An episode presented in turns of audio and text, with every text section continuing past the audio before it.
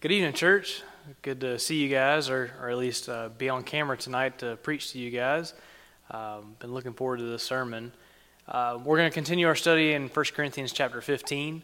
Tonight, our verses that we'll be looking at will be verses 35 through 41, and we're going to be picking up where Pastor Cody left off last week. Uh, it's been a little bit of a yucky day today, uh, nice and rainy, really damp, um, but even in the, the midst of of having the, the damp day, I'm, I'm thankful for God's mercy because we've needed the rain and, and it's been good for my garden, uh, good for our, our, our land. Uh, we, we've been needing that. So even even in the midst of what we would consider a, a nasty day, you know, it's, it's, another example of God's mercy to us. Uh, so we're thankful for that. Um, if you've already turned in your scriptures to 1 Corinthians chapter 15, again, our verses will be 35 through 41 for tonight. So let's go ahead and read those together, those, those verses there. It says, but someone will say, How are the dead raised? And with what kind of body do they come? You fool! That which you sow does not come to life unless it dies. And that which you sow, you do not sow the body which is to be, but a bare grain, perhaps of wheat or something else. But God gives it a body just as He wished, and to each of the seeds a body of its own. All flesh is not the same flesh, but there is one flesh of men, and another flesh of beasts and another flesh of birds, and another of fish. There are also heavenly bodies and earthly bodies, but the glory of the heavenly is one, and the glory of the earthly is another. There is one glory of the sun, and another glory of the moon, and another glory of the stars, for star differs from star in glory. Praise God for His word. Let's go together in, a word of prayer. Father, I thank you for this day. I thank you for the opportunity that you've given us to come together and worship tonight. Um, it may not be together in one room, but Lord, we're together in one spirit and, and in one accord, worshiping your name. Lord, I pray that you would just open our eyes tonight. Help us to see um, what this text has in store for us. Because, Lord, we know that this is your word um, and, and it's for our good. It tells us something about you and your character, and it tells us um, how we can come to know you better and how we can glorify you in this world better. So, God, I pray that you just help us to be attentive to your word tonight. Um, and, Lord, just help us to, uh, to edify you. And, Lord, uh, we pray that you just build us up with, with the scriptures tonight. We pray this in your precious and holy name. Amen. I'm looking forward to discussing this text tonight. Um, it's a fascinating section of Scripture that really teases us with a glimpse of what uh, the resurrection looks like and what a glorified body will look like. In fact, the Bible doesn't have a whole lot to say about the particulars of what a resurrected and glorified body look like. But this is actually the best description that we have in Scripture of what a glorified body looks like. From verse 35 through the end of the chapter, Paul gives us some hints as to what we can expect to see in the future. And as Christians in the day that we currently live, our ears t- tend to kind of perk up at this a little bit. Um, we are absolutely fascinated with the afterlife. We want to know everything that there is to know about what heaven will be, uh, what heaven will be like, what will happen to the earth, um, how we will relate to one another, what we will be doing, and what we will look like. Um, and, and, this is natural. We are curious creatures. Um, we are curious creatures that want to know everything that we don't already know. Unfortunately, we can place too much of an emphasis on the things that we don't know. We can desire knowledge more than we desire God. And that's what happened to Adam and Eve. Now, I'm not saying that it's wrong. Uh, I'm not saying that it's wrong for us to wonder about what's in store for us when Christ returns. But what I will say is that it's best to wonder within reason. Um, in our American culture, we're, we're currently uh, seeing an absolute obsession with anything pertaining to the zombie apocalypse. It, it's just the new fad. Uh, it has been for a few years now. Over the past decade, there have been so many hit movies and TV shows like The Walking Dead, uh, I Am Legend, and World War Z that have romanticized the idea of dead bodies that have life again. They romanticize this idea. We've even seen firearm ammunition designated specifically for zombie control, of all things.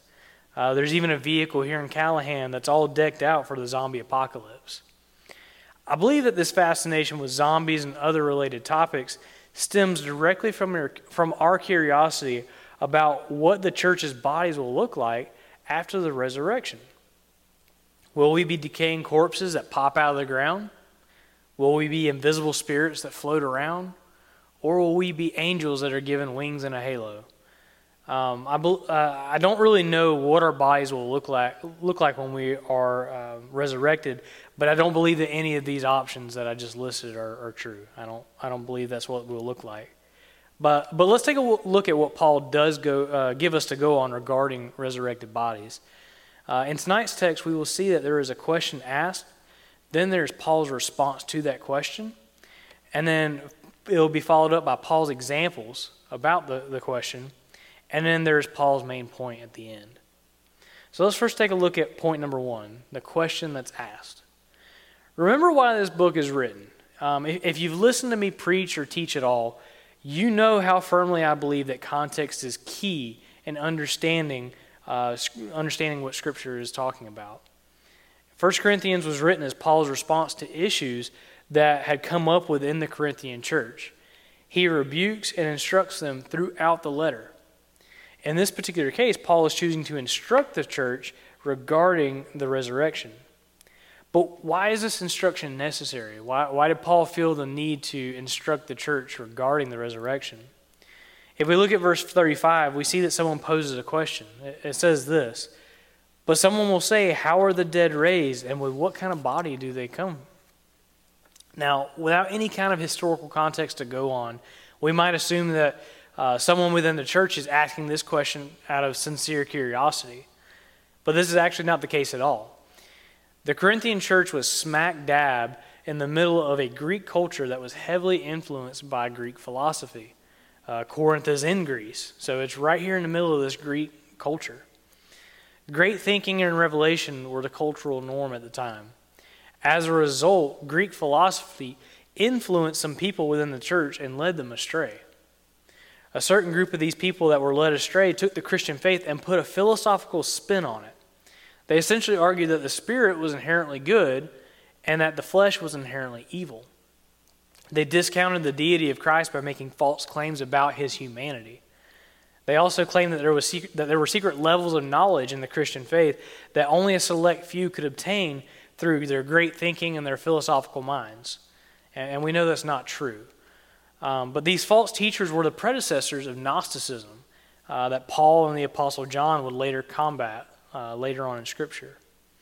They had confused the Corinthian church with their false doctrine regarding the resurrection.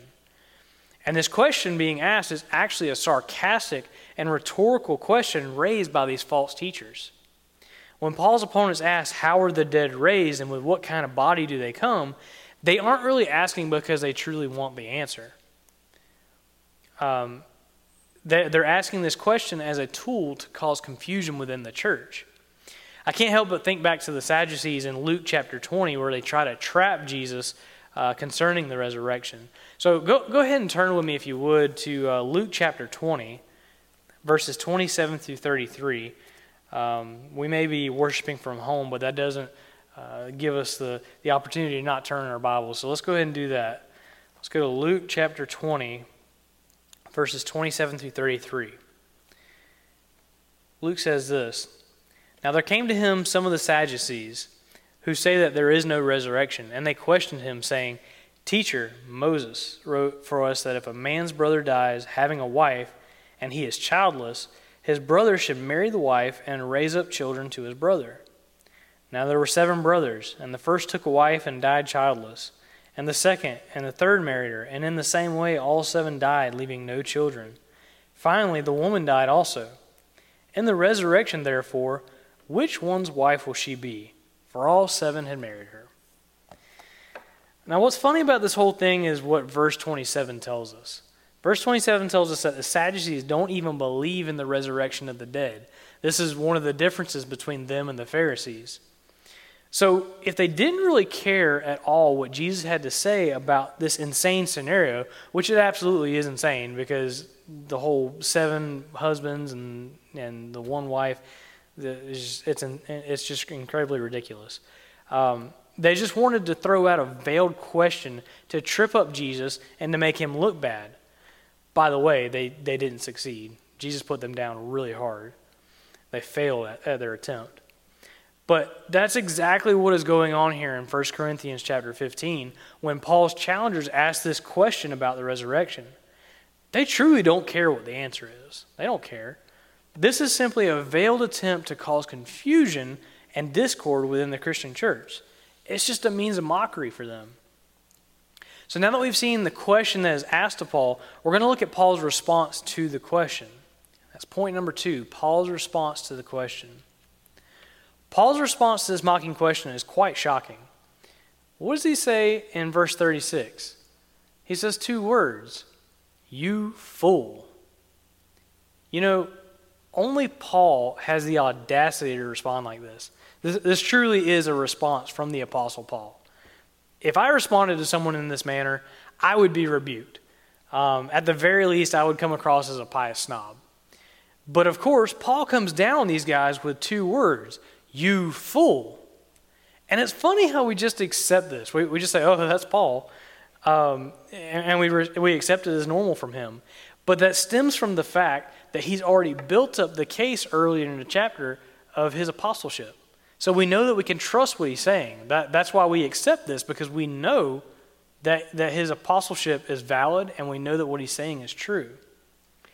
But we do need to address something before we go any further we need to address the meaning of this word fool, because without the proper understanding, there can be some confusion here. If you recall, Jesus had something to say about calling someone a fool in the Sermon on the Mount. Matthew chapter 5 verse 22 says this, and this is Jesus speaking. He says, "And whoever says you fool shall be guilty enough to go into the fiery hell." So, what gives here? If Jesus says that calling someone a fool is, is enough to condemn them uh, to hell, then why would Paul say these exact words to his opponents?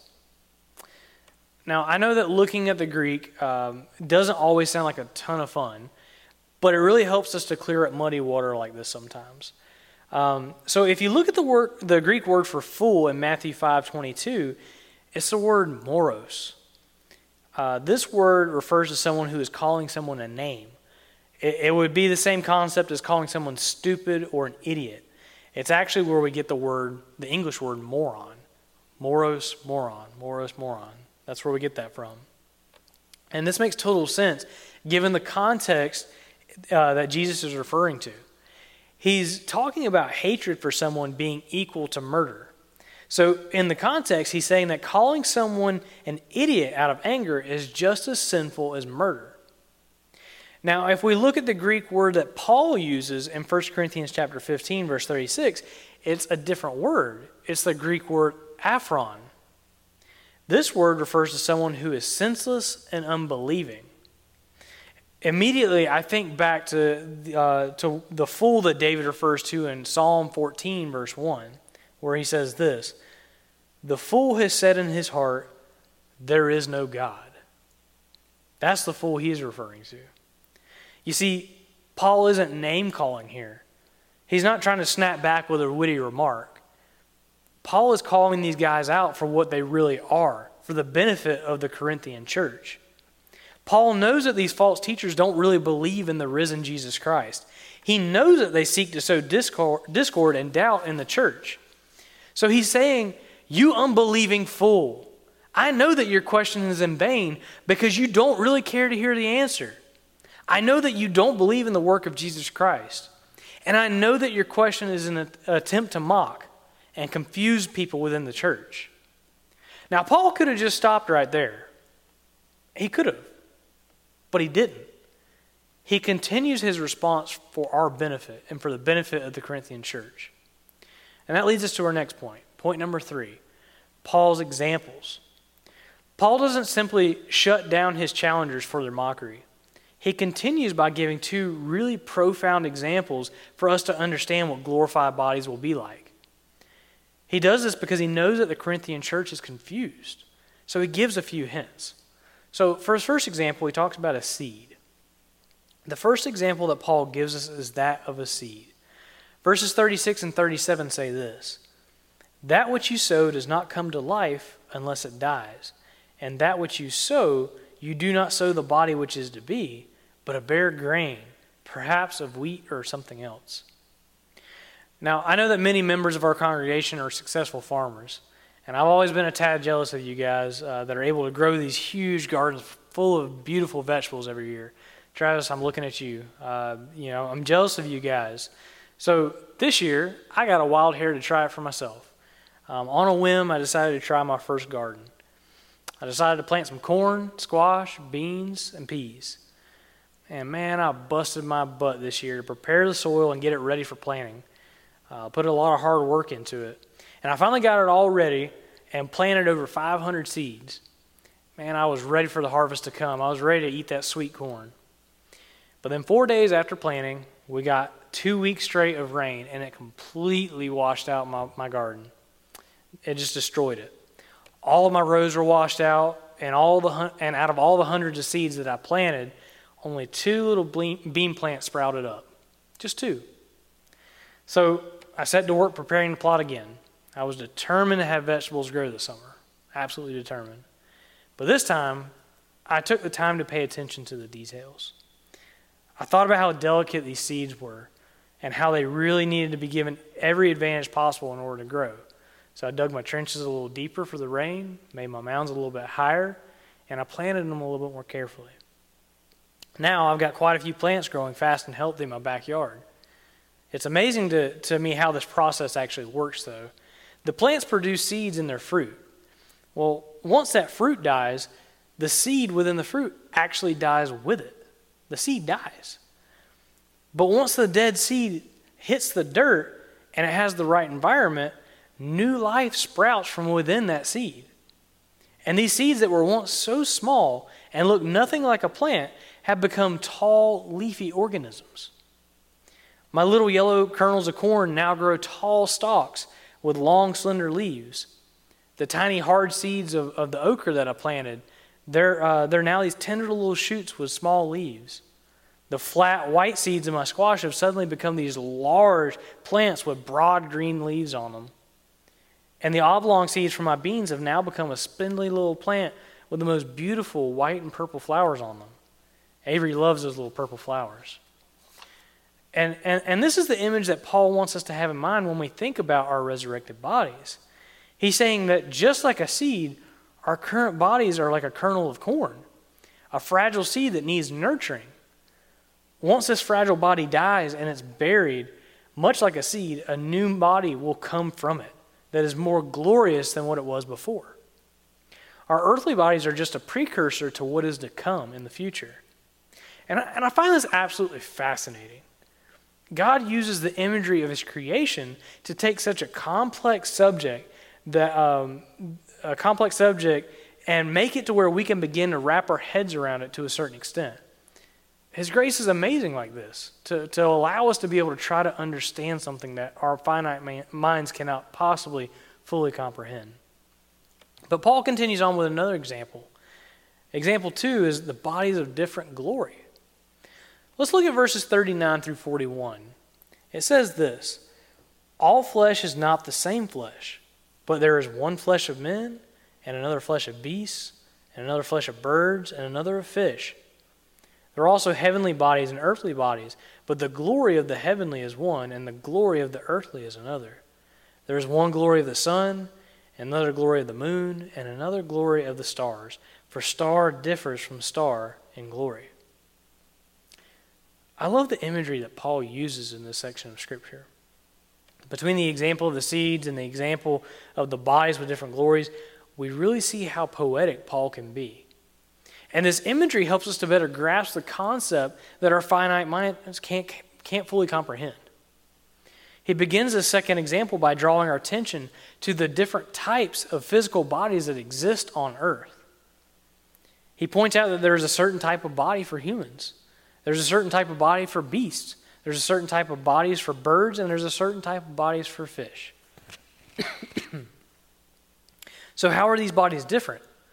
Well, obviously, a human body is going to be best equipped with opposable thumbs to grab things, um, a large brain to think with, and vocal cords to speak with. That's how we're different from the rest of creatures. The land animals will have their own bodies suited to meet their needs for survival Obviously, a deer will have powerful legs and an acute sense of smell, sight, and hearing to escape predators, but a bobcat's going to have padded feet and camouflage so that it can sneak up on its prey. Birds will have wings and hollow bones to help it fly, and fish will have streamlined bodies and gills best suited for navigating the water.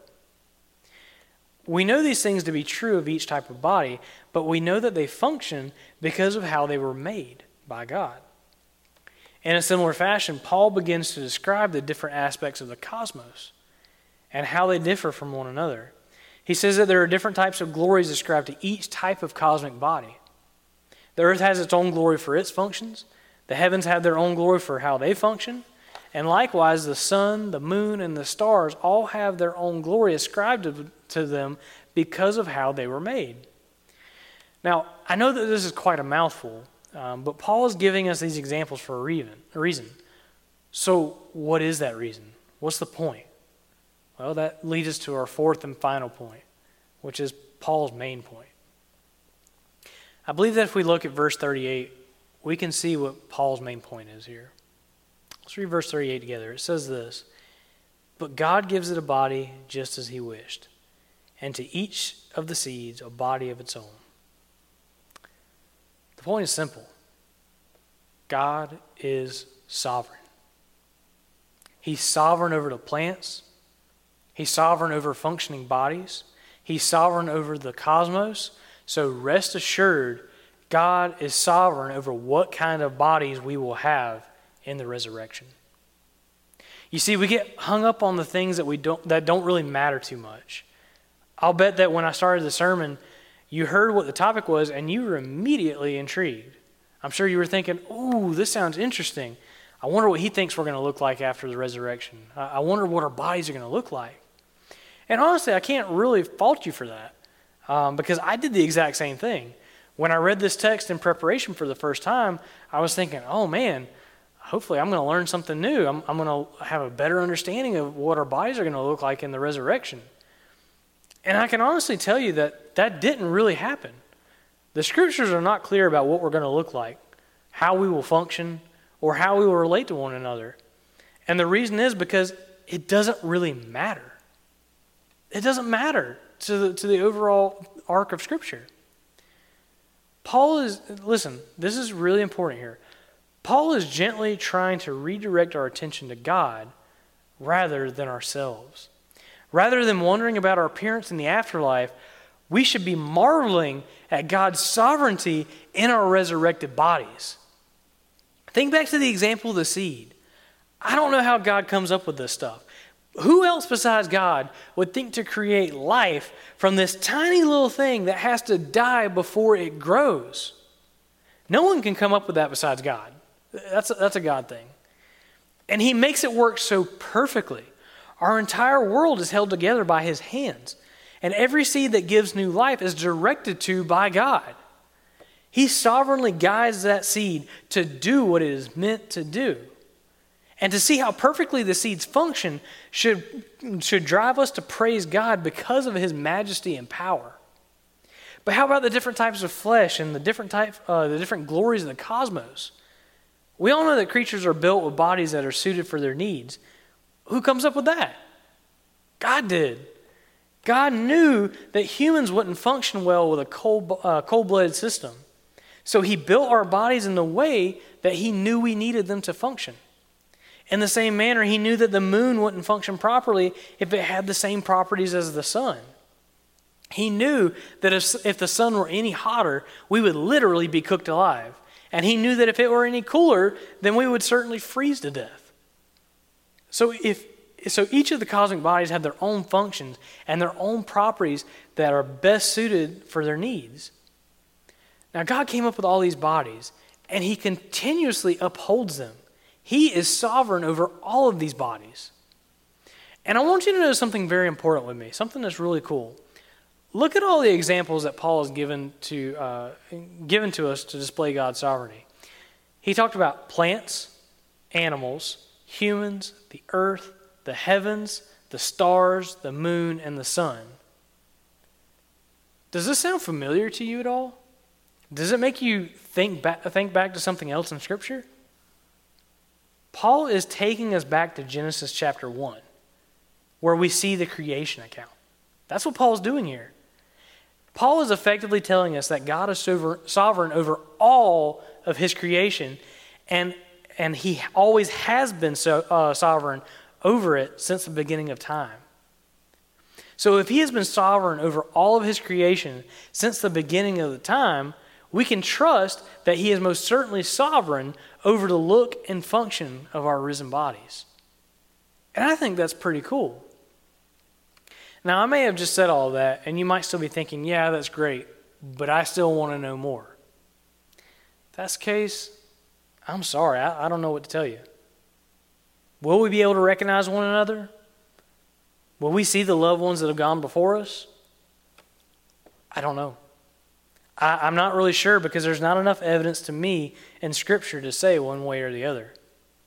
Will we have super fit bodies when we're in heaven? Pastor Cody seems to think that he's going to have these washboard abs. I don't know if that's the case or not, but maybe. But again, I, I don't know.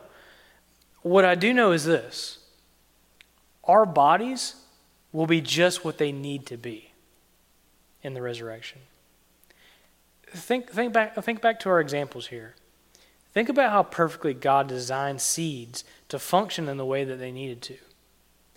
How much more so will He perfectly design our risen bodies to function for their intended purpose? How much more so? Remember what we will be doing in heaven. Let's remember this. We're not being raised so that we can fish all day in the perfect lake. We're, we're not being raised so that we can sit at a buffet table and eat all day without ever getting fat. We're not being raised for the purpose of spending time with our hobbies or, or to spend an eternity with our loved ones, even. That's, that's not our purpose. We will be raised to give glory to the one true God who purchased us out of death and brought us into life. That's our purpose when we are risen. And so we know that our body will be perfectly suited to do just that. We will have risen bodies that are designed to perfectly bring glory to the Father. That means no more sickness, no more pain, no more sorrow, no more thirst and hunger, no more financial burden, no more grief for lost loved ones, no more anxiety, no more depression, no more fear of anything. That's what this means. Our risen bodies will be perfectly created so that we will be able to glorify our God without any of the distractions that our current bodies and souls face. And think about this marvelous reality. This is what's the coolest thing to me. Our bodies will allow us to see the glory of our Father and to be in His presence for an eternity. Right now, we can't bear the presence of God's glory. We would die if we saw it. That's why Moses was only allowed to see the back of God as he passed by. But out of his abundant mercy, God is going to allow us to see him whenever we want to. I don't know about you, but that's all I need to know about my risen body. I get to see Jesus face to face. That's good enough for me. Now, as we conclude tonight, I sincerely hope that you have a better understanding of this text than you did before. Paul has given us a well laid roadmap to focusing on the main point of the resurrection, which is the sovereignty of God and his glory. He effectively does this by addressing the false teacher's question about what type of body we will have in the resurrection. He then answers these mockers by pointing out their foolishness by not revering God. Paul uses examples from everyday life to show how God creates all bodies to function properly. And then he finishes by directing our attention to the sovereignty of God in creation. Paul wants us to see that we shouldn't worry about what our bodies will be like in the afterlife. We will be just as we need to be in order to worship God perfectly. Now, if, if you have any questions about this, I openly invite you to call me anytime. And I'm more than willing to talk to you about it. I may not have the, all the answers, but I am more than happy to search the scriptures with you. My, my number's on the back of the, uh, the bulletin with the rest of the deacons, so call me anytime. Um, and I know Pastor Cody and Pastor Justin are more than willing to talk to you as well. They're more than willing to, to take your phone calls as well. And if you're listening to the sermon and you have doubts about whether or not you will be raised by Christ in the last day, I invite you to call us as well. We would love to share with you what Jesus has done on your behalf in order to purchase you from your own sin. See, the only way that you will have a glorified, risen body in the last day is through the body of Jesus Christ. It is, the only, it is only through his sacrificial love that any of this is made possible for you. Without the blood that Jesus shed for you and me, we would still be dead in our sins with no hope to see any of this come to pass. But thank God that his mercy is greater than our sin.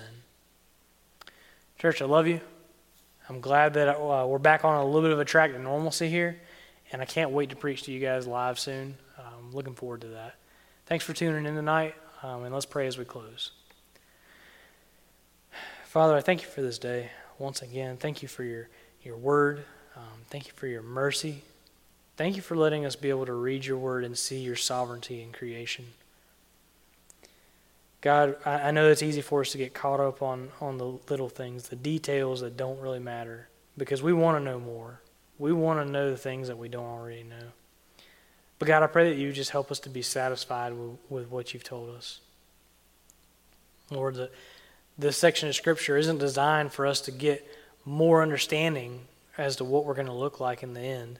That's not the point of this. The point is that we would trust you and that we would see your sovereignty in, in our resurrection. And Lord, I pray that you would help us to rest in that. Lord, it's um, it's amazing to see how how you are sovereign over all things that you've created and you uphold all things and you do all things perfectly. God, I'm thankful for that. I'm, I'm thankful for the idea that one day soon I'm going to get to see you face to face.